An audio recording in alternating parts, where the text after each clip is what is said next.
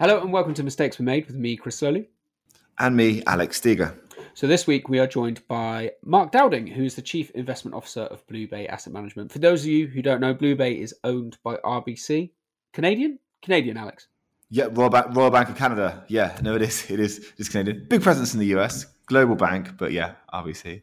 Excellent. Well, Mark is the CIO of Blue Bay, who operate mainly out of London. He's been in the industry for a number of years, mainly on European bonds, absolute return bonds, any kind of bonds, really. And I think we cover that quite extensively today. What did you think of Mark? I know we normally do this in the outro bit, but thoughts ahead of going into the listen? Yeah, I there's quite a lot in there. I mean, we spoke to Mark at the start of April. Obviously, it's an interesting year for bond markets, probably the most interesting year there has been for a long time, certainly in the time that we've been covering markets, Chris. Things actually selling off now. I suppose, in some ways, much harder to be a bond manager, but also a period in which, as a bond manager, you can really, earn your crust by making calls. And, something Mark talked about was, this is the time, this is the time where contrarian calls could pay off and where you can sort of really make a difference. But it's challenging. And the timing of those calls, which is something we touch on, it's one thing being right, but actually you've got to be right at the right time to get those things to pay off, which I thought was maybe a little obvious when I say it like that, but he speaks about it well. Well, I think he used his English charm because I also went back through, and he's subtly critical of many parts of the market. As you'll hear, private assets get a little bit of a talking about and what we're actually trying to do there, and also just general people's thought processes. There's some interesting takes on herd mentality and why are you doing what you're doing? I think that's a fundamental question that a lot of us should be asking, not just podcast hosts, people in general. But it was something that came up as a sort of a through line of what he ends up talking about. Yeah, but I mean, like he was very frank. He made the point, as we're about to hear, that you can only be right a certain percentage of the times. You're gonna make mistakes, and obviously it's a little bit to do with how you learn from those and how you sort of essentially make better mistakes in the future, or indeed fewer mistakes. But I thought it was a really, really interesting conversation and great to have Mark on the pod. Cool. Okay, so without further ado, here is Mark Dowding. Mark, thanks for joining us. In terms of the biggest investment mistake that you've made, what was it? What did you do about it, and what did you learn from it? So that's a really great question. I think the place I'd choose to start my answer though is that I think as a macro investor, as someone who's been doing this for 25 years, I guess I learned very early on that. In this industry, you're going to get a lot of things wrong as well as getting other things right. And in fact, in the context of being a macro investor, you're probably going to be wrong around about sort of 48% of the time. And so in many respects, to paraphrase Ray Dalio, the idea of being a professional mistake maker, I think, is something you almost wear on your business card. So you're not really scared of your mistakes. Obviously, you want to learn from your mistakes. I guess in terms, it's been a long career. If I was going to pick one from more recent times, though, I guess it would be perhaps being too early in being bearish on the outlook for inflation and bonds last year. I really was thoroughly convinced that in the course of 2021, we'd actually be seeing yields sell off. Obviously, it's something that's really manifest in 2022, but last year was a particularly frustrating time, as an investor, having that view and listening to the Fed Reserve and others saying that inflation's just transitory and just thinking that this is wrong, but still price action obviously is what you're paid to invest, and that was going in the other direction. And so you not only thought that, but you sort of adjusted your strategies accordingly, sort of prepping for inflation and everything in last year. Yeah, very much. We took the view that if you cast your mind back to sort of late 2020, we had the development of vaccines. We got pretty optimistic that those vaccines would eventually prevail and we would eventually exit pandemic. And we'd always thought that sort of through the COVID experience, policymakers had almost thrown far too much at the problem in many respects. I mean, they've got to be forgiven for this at the end of the day. It's an unprecedented thing that we'd never seen before, but such was the magnitude of the policy response that we actually saw. We ended up with hardly seeing any demand shock at all in the global economy. It was much more of a supply shock in the end.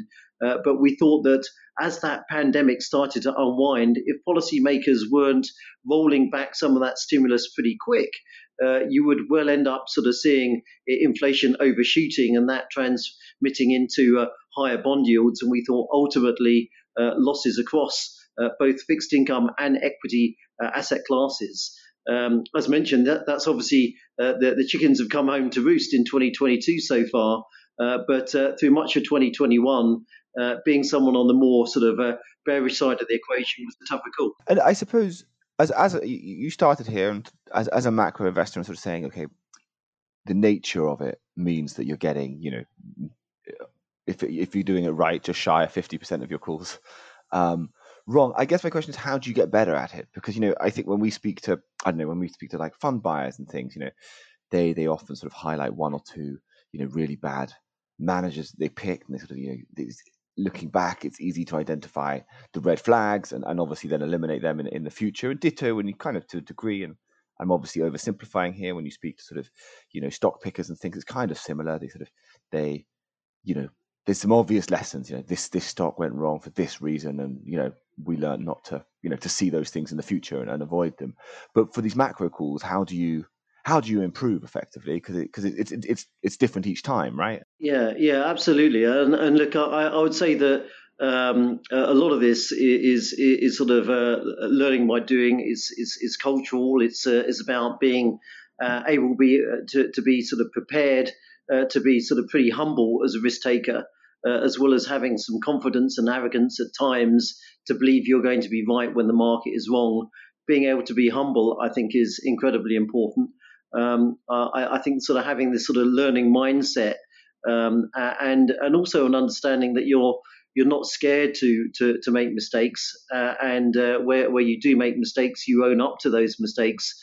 I think is all very important. But a lot of this I'd sort of emphasize as a chief investment officer, you really try and embed in terms of the way in which a whole investment team is working, your whole philosophy. And it's very much embedded in the context of the way in which you run an investment process. For example, at Blue Bay, we sort of rely a lot on our proprietary research. We're recording our research. We're logging our calls. We'll have many different alpha sources on many different markets. We'll have targets and stop loss review levels. And so we'll have a lot of discipline in terms of the way in which we're working, a lot of structure. And I think that if you have the right structure, the right sort of discipline, the right culture, and also a collegiate environment where it's not about sort of individuals who are lone wolves who are trying to run risk, but rather you're benefiting properly from the collective wisdom from the team, you'll understand that you work sort of better if you can sort of harness that strength. And in all of that, I think over the years, I've certainly felt like I've become a better risk taker over time. I think when I started out in the industry, I was probably way too headstrong as a kid. I felt as if my way was the highway. I'd got to be right, and everyone else had got to be wrong. Sometimes it was me against the world kind of thing. And you learn that even if you do have the right call, if you've got your timing wrong, as I was recounting last year, timing can be everything. So making sure that you've got the right sort of approach so that you can stay in trades which are the right trades, and you're not forced to capitulate at exactly the wrong moment. All of these are sorts of things you want to learn as lessons as a risk taker over time. But it's very much learning. I was going to ask, actually, because you sort of mentioned obviously a more recent mistake, and it's funny because I think a lot of people, when we speak to them, they hark back to something they did when they were sort of young, and they can blame it on being sort of foolish and headstrong, and obviously with age that all improves and things. I mean, do you think that the mistakes you make now are sort of better mistakes, as it were, compared to those in the past? Look, it's a very good question. I think that. Obviously, I can think of particular anecdotes in my past where there were things that were done maybe with a a degree of naivety. For example, in the run-up to the financial crisis in 2008, I think it was far too easy to be blasé about sort of corporate bond positions, because you had an asset-backed security with a particular credit rating. It was AAA. You didn't almost need to do any analysis around it. So I certainly think that over time there has been learning that has led you to become more rigorous, less complacent. You've seen certain situations before. And so I think the benefit of experience does make you a stronger risk taker, or it certainly should. I'd like to think that I haven't reached the point in life where I've gone off the mental cliff just yet. I've got another good 10 or 15 years ahead of me, I would hope. But in that context, it's interesting to observe, for example, even in recent times, how many investors in our industry have never actually lived through a monetary policy tightening cycle. And so when I've been sort of speaking with policymakers and also with other investors around sort of parallels, is this cycle going to look like the 2004-2006 Fed tightening cycle that I invested through, or like the 1994 Fed cycle I invested through? It's kind of interesting when you realize a lot of the people in the room a lot of the time, they weren't actually around as investors through those particular times. So they have less of a mental roadmap to actually help them. So actually accrued learning should actually help you correct some of the worst of the mistakes that you might make, I would suggest. That's what I was going to ask about in terms of the fact that you have been through these cycles, and we are now in a period where we've got inflation, we've got rate rises, and some of the managers that even have got a 10-year track record probably haven't encountered this to this level. How can you impart that knowledge to younger bond managers? And I suppose, is that a key part of what a CIO has to do these days? Well, I think you hit on a great topic, actually, and a point that I wanted to move on to, because I think... yeah, it's great to think that there is this accrued learning, but I think one of the things which has been especially damaging during the pandemic has been the whole sort of work from home thing, and how that has really sort of limited the ability to develop and improve the talent that you have. And I think that a lot of that comes from being on the desk, learning or overhearing conversations that other colleagues may be having. You kind of need that sort of interaction, which is why I've always thought that those who have sort of been too keen to embrace a work from home type situation almost think that it can be actually a slightly selfish way to actually approach the world of work, because I think those of us who are lucky to have had a successful career almost have a duty, a right, an obligation to pass on some of that accrued learning to those who are coming through and actually attaining that understanding. So yes, it is helpful to get those perspectives across, and something that we feel passionate about. And I think the other philosophy that I've always had as a CIO is I tend to think of running an investment firm. I hate the idea of any sort of firm structured like a pyramid, like a hierarchy with one senior guy at the top of it. This is not my philosophy at all. That's how you run an army. It shouldn't be how you think about investing. Investing has probably got more in parallel with professional sport. And in that context, I like to think of myself as a CIO effectively assembling a team, organising my players on the pitch, where I'm trying to get everyone as the best possible player in every position. And then actually, through the tools that we've developed, give those individuals as much feedback and much data in terms of what they get right, what they get wrong, so they can actually learn better, they can learn faster. In the same way a tennis coach would show percentages on the backhand or the forehand or on serve or something like this, we've built sort of proprietary tools to help demonstrate to risk takers, are they booking profits too early? Are they running losses too wrong? Do they make more money long or short? What are their inherent biases as risk takers? I wanted to take one moment there because we sort of started this with talking about the crisis, you know, for example, the financial crisis, the last sort of, major and difficult sort of period in which, bond managers have faced. And Chris made the point, a lot of managers, even with a 10-year record, weren't there for that. And obviously you spoke about a lot of things just then, new processes, perhaps new ways of thinking, new ways of understanding how you're doing things and researching alpha and stuff, which probably didn't exist going into that crisis and things. Just thinking about that time, what were the biggest lessons that you learned from it, or and perhaps even what were the biggest scars is perhaps the wrong word, but you know what I mean. What were the things that left a mark on you as a result of that time? Yeah, well, I mean, I guess the takeaways that I really look back on is the idea that liquidity can be a mile wide, but it's only ever an inch deep. In the moments where you need liquidity, you can often find it's not there, and you don't ever.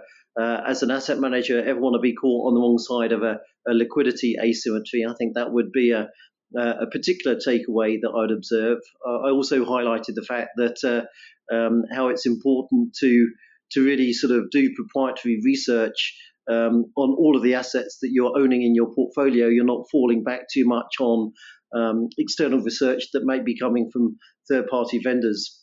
And also understanding the nature of leverage and how leverage works and how you can have structures with a lot of leverage. I remember almost one of my better trades I did was I remember sort of having a view in subprime mortgages. I'd seen subprime mortgages start to go wrong very early, but there were actually residual securities, almost the equity tranche of a subprime residual.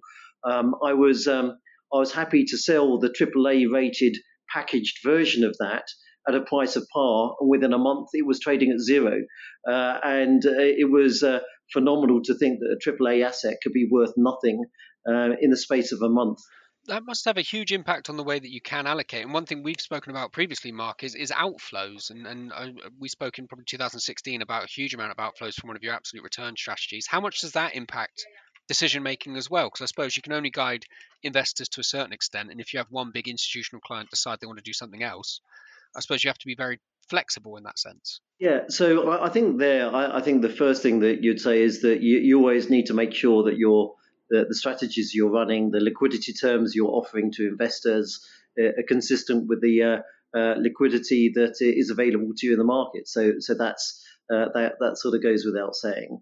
I think the second observation is that, for example, within an investment process like ours, every asset that we own has got a liquidity score that's attached to it that will determine the maximum position size that we can own across the Blue Bay platform, because we don't want to end up in a situation where we're trapped in things that we're struggling to sell, in products where we're offering sort of more regular liquidity. But I think the third mechanism that's actually helped the European fund industry to a degree in recent years has been the introductions of mechanisms such as swing pricing. And here again, this has been something which has been a beneficial sort of step to make sure that we can protect investors from transaction costs that may occur during sort of challenging market circumstances. It's not a mechanism that exists in all jurisdictions. Like in the US, for example, you don't get this in 40 Act funds. But yeah, the whole sort of story around liquidity is always going to be an interesting one. And I think the other observation to offer here is it's ironic sometimes hearing about some investors saying, we love private assets, we love private debt because they have no volatility. Well, they don't have any volatility because these assets aren't marked to market. So a lot of this can be quite superficial. So actually understanding what you're actually investing in and the inherent properties of that asset, I think is something that all investors shouldn't ever be complacent around. You spoke at the beginning about, I guess how you had slightly misforecast, where rates would be, where inflation would be last year and things. But ultimately, that turned out to be right, just you're early on it. What are the mistakes that you're seeing other people make in the market? I guess, starting with the bond side of things, where are you seeing people get things wrong, do you think? Well, oddly, I would say I would actually look back last year as a very curious year in many respects. I feel as if I was actually very right on my projections on growth, very right on the projections on inflation, and indeed on central banks. The thing that I was wrong about was that bond yields wouldn't be bothered at all by any of those developments. So you'd end up. Was that surprising? It was bloody surprising to me. I can confess. I mean, as much. For some time, I was scratching my head saying, when will the market wake up and smell the coffee? This inflation is going higher. and it's going to stay high for a period until monetary policy does something about it to actually rein back financial conditions. So I was surprised at that time. I thought through that period, I was surprised at the attitude of many other investors, and this almost of insistence to almost cling to a narrative of secular stagnation. One of the mistakes I see many investors make frequently is that your point of reference will always be framed by sort of price action over the last 1 or 2 years or the last 3 or 4 years. And so people will say, bund yields are negative.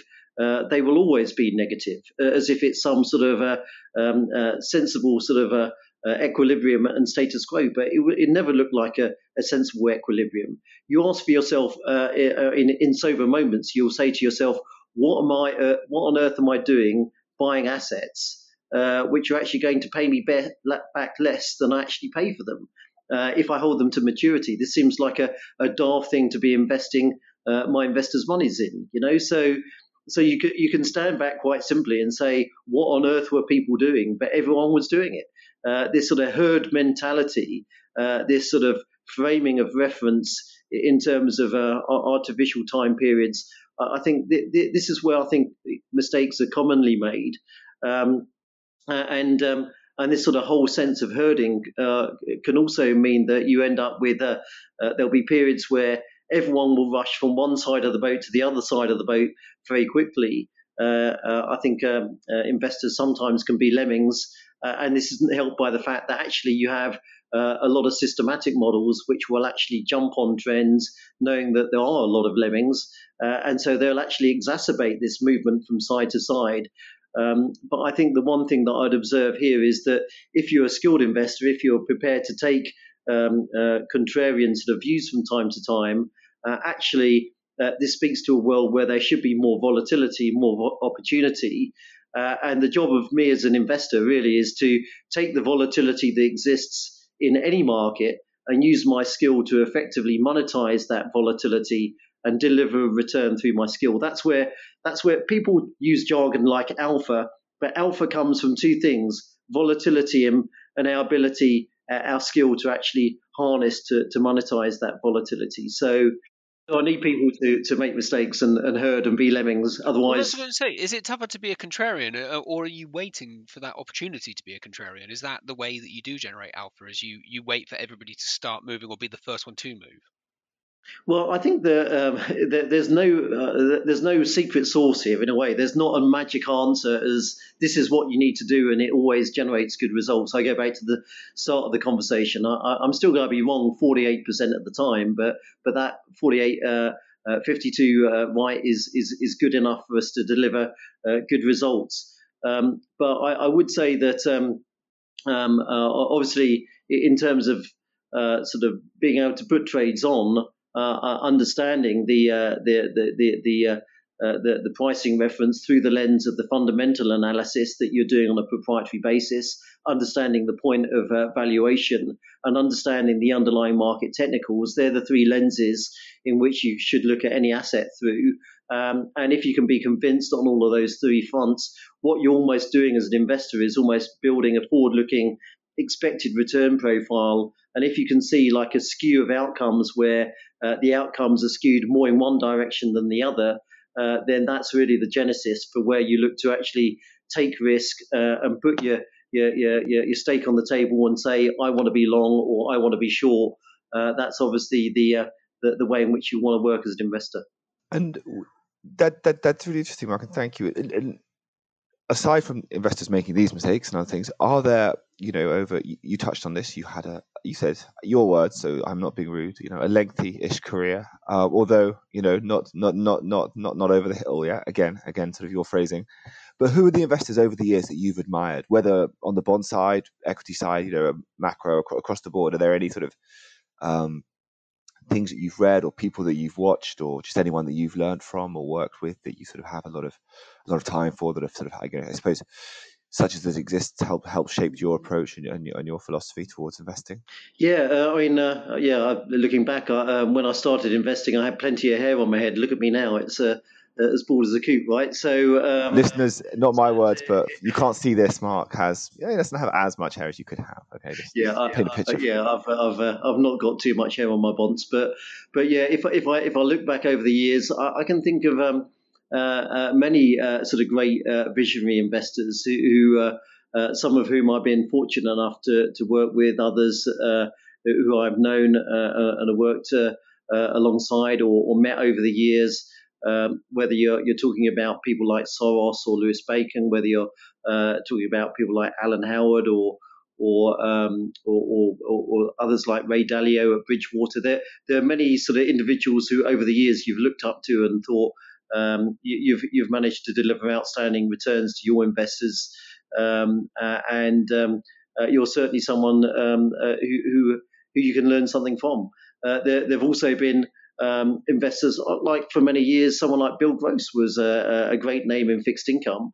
In some of these individuals have had big flaws as well, flaws in terms of how they've managed teams, led teams, how they've made mistakes that have eventually, in some cases, nearly blown them up.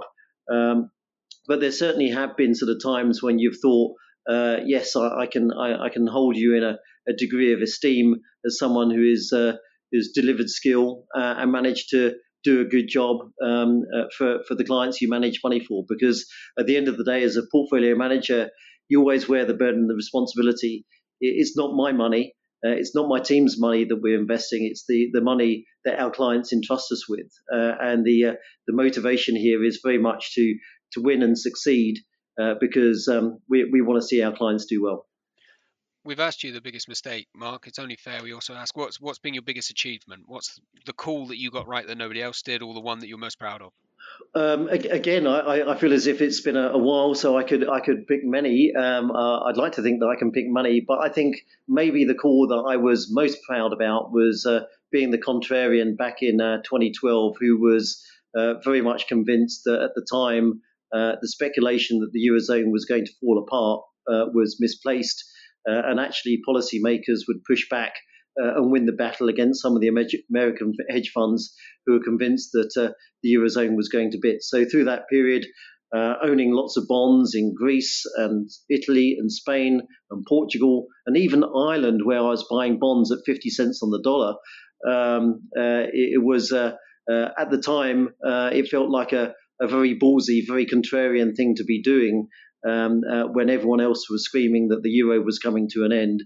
But that was a particular period where I felt that we were right and we were proven to be right and we really made a strong name for ourselves. So I think when I look back at my career one day, that will always be a period that I look back at with a degree of fondness. Well, it's interesting you mentioned that because I was reminded just before this call that you actually during that Eurozone period, I actually got to put a question directly to Mario Draghi. And if I'm not mistaken, you introduced yourself as Mark Dowding of Citywire because you were there with a colleague of ours, a former colleague of ours, during the meeting in Frankfurt. So that was more just to say, is that actually what happened? I've been told it, but I didn't see it myself. The press conference was televised, so there's no backing out of it for me. And obviously in the days since, I did have a bit of a joke and got slightly chastised by some of my friends within the ECB board.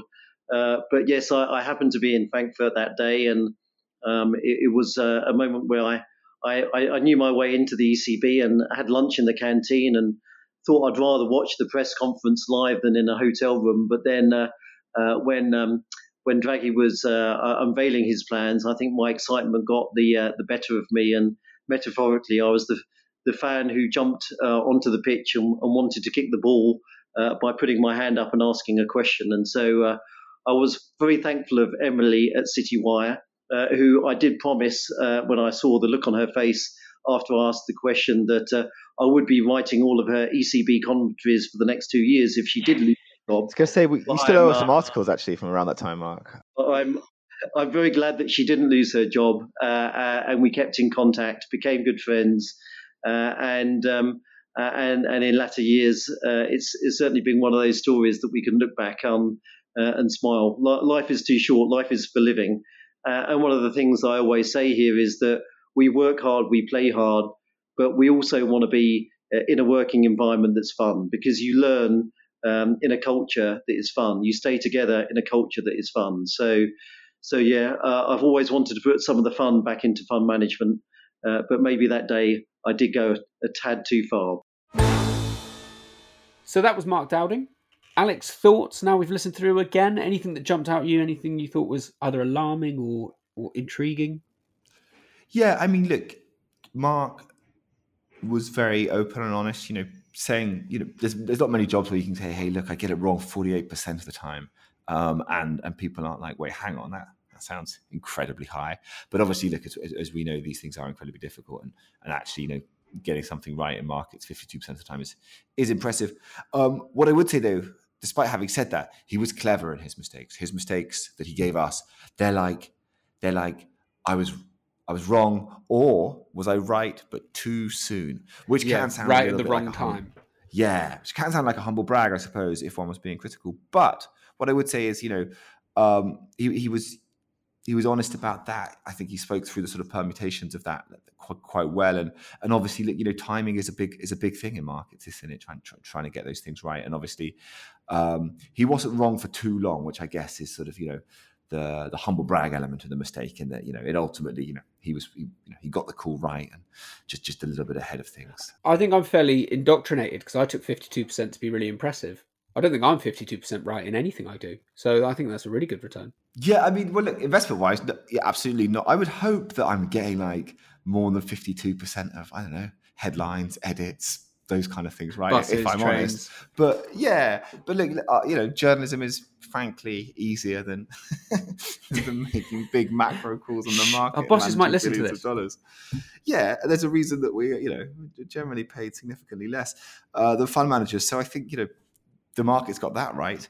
I thought there were some interesting things that he said. I thought we've heard this from a lot of people now, but these sort of bubbling concerns about private markets. I think that's interesting, particularly as we move into sort of more volatile times, or 2022 being more volatile. So some of these private markets look a lot more attractive, don't they? Because you haven't got that volatility, and just his thoughts on, whether that's really a true reflection of the underlying assets, I thought was a good point. Well, I think that's really important because, like you said in the intro, or touched upon in the intro, it's really weird time to be a bond manager. You're being asked to do different things. And I think that sort of, he's probably having that private markets conversation more than he's ever had it, just people wanting some sort of income. And it seemed like, I mean, probably putting words in his mouth slightly, there was a little bit of pushback. Are we doing the right thing? Is this the right thing for everyone? So, I mean, my takeaway from it was he's very conscious, and this might be the CIO part of him, of are we doing the right thing for the right people? And maybe that's a big question that more people should be asking. Yeah, absolutely. And I also thought that he's sort of, asking about macro forecasting, and, we sort of touched on how maybe that's, very hard to learn sort of each time, how many lessons can you take away from a previous scenario and sort of apply to a future one, but how he sort of says, you basically sort of turn to process and turn to culture. And if you could get those things right and sort of put yourself in a position to make the best decisions, then actually that's how you can learn, rather than trying to sort of study every past event and project those forwards. I think they echo something from seasoned listeners. The hardcore might remember when we spoke to Simon Hallett at Harding Lovner. He sort of had a different asset class, different country, etc., but a kind of similar thing, which is actually it's about decision making itself, and if you can just actually work on better behaviours and better culture and better process, that's how you can make decisions better. What do we call the super fans? Mistakers? Makers? I think the mistaken, is probably what they, should be referred to as. One thing that really jumped out for me also, as always, self-referential, the Citywire story, him turning up for an ECB meeting and presenting himself as a Citywire journalist. I think that is kudos for us, or is that just an in for him? Yeah, I mean, look, it's a sort of scandal waiting to happen, isn't it? A fund manager masquerading as a journalist to get, it's not quite inside information. It's a press conference, so it's the definition of outside information. But yeah, fair play to him for finding an innovative way to have a small edge, I guess. Yeah. So yeah, I think investors and readers alike should be happy with that. Cool. So that was Mark Dowding, and it's goodbye from me, Chris Slowly. And goodbye from me, Alex Teager.